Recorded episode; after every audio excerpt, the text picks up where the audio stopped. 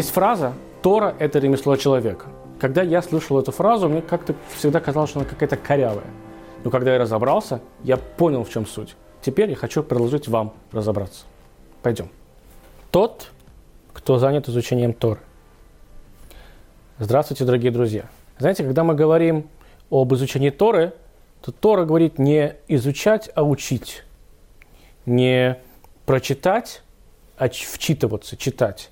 Не соблюдать, а придерживаться. То есть всегда какой-то, знаете, глагол, который более цепляет к тебе к вещи. На иврите, например, человек, который изучает Тору, называется осек батора. Человек, занимающийся Торой. Осек – это еще человек, который занимается бизнесом. Представьте себе человека, у которого есть хороший бизнес, процветающий, и он рассуждает так. Я молодец, у меня есть хорошее дело, очень процветает на самом деле. Я буду рад заключить союз со всеми и договора подписать со всеми, кто тоже так думает, как и я. Согласитесь, это не очень похоже на делового человека. То есть, как бы, я готов, как будто бы, знаете, сейчас пойти и сделать всех друзей своими друзьями. Да? Или врагов своими друзьями. Как бы. Те, кто так думает, что я такой молодец, я тоже с ним буду заключать договор. Все понимают, что нужно идти и искать каких-то людей, которые не всегда могут вам пойти навстречу, да? Но нужно договариваться с ними, как-то искать компромиссы и так далее. И теперь представьте другую ситуацию, что, например, кто-то, кому-то требуется помощь. И мы не будем ему оказывать эту помощь до тех пор, пока он сам о ней не попросит. То есть, когда он попросил нас помощи, понятно, что теперь нужно ему ее оказать. До тех пор, пока помощи не было, никто не просил о ней, я не обязан ничего никому помогать. Понятно, что это бред, так люди не живут. Тора просит от нас, чтобы мы относились к ней и ко всему миру, как к бизнесу.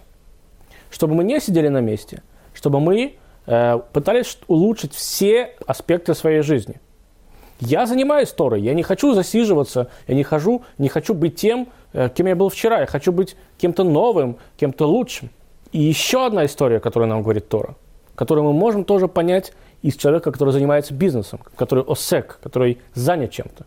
Человек, который занимается бизнесом, он постоянно ищет, куда бы ему еще пойти, да, заключить какой-то новый договор. И даже иногда, если требуется куда-то лететь далеко-далеко, он летит туда.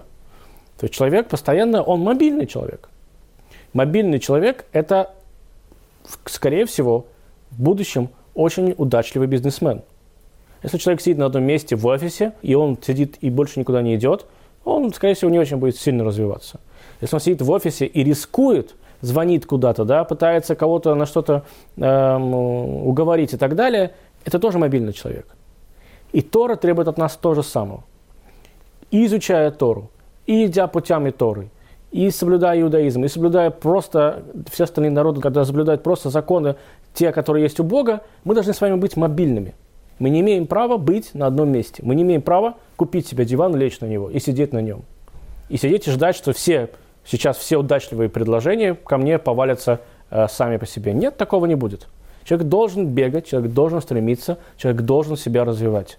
Человек должен относиться к себе и к своему окружению как к бизнесу, как к делу всей его жизни, как к делу, от которого зависит его процветание и его заработок, в конце концов.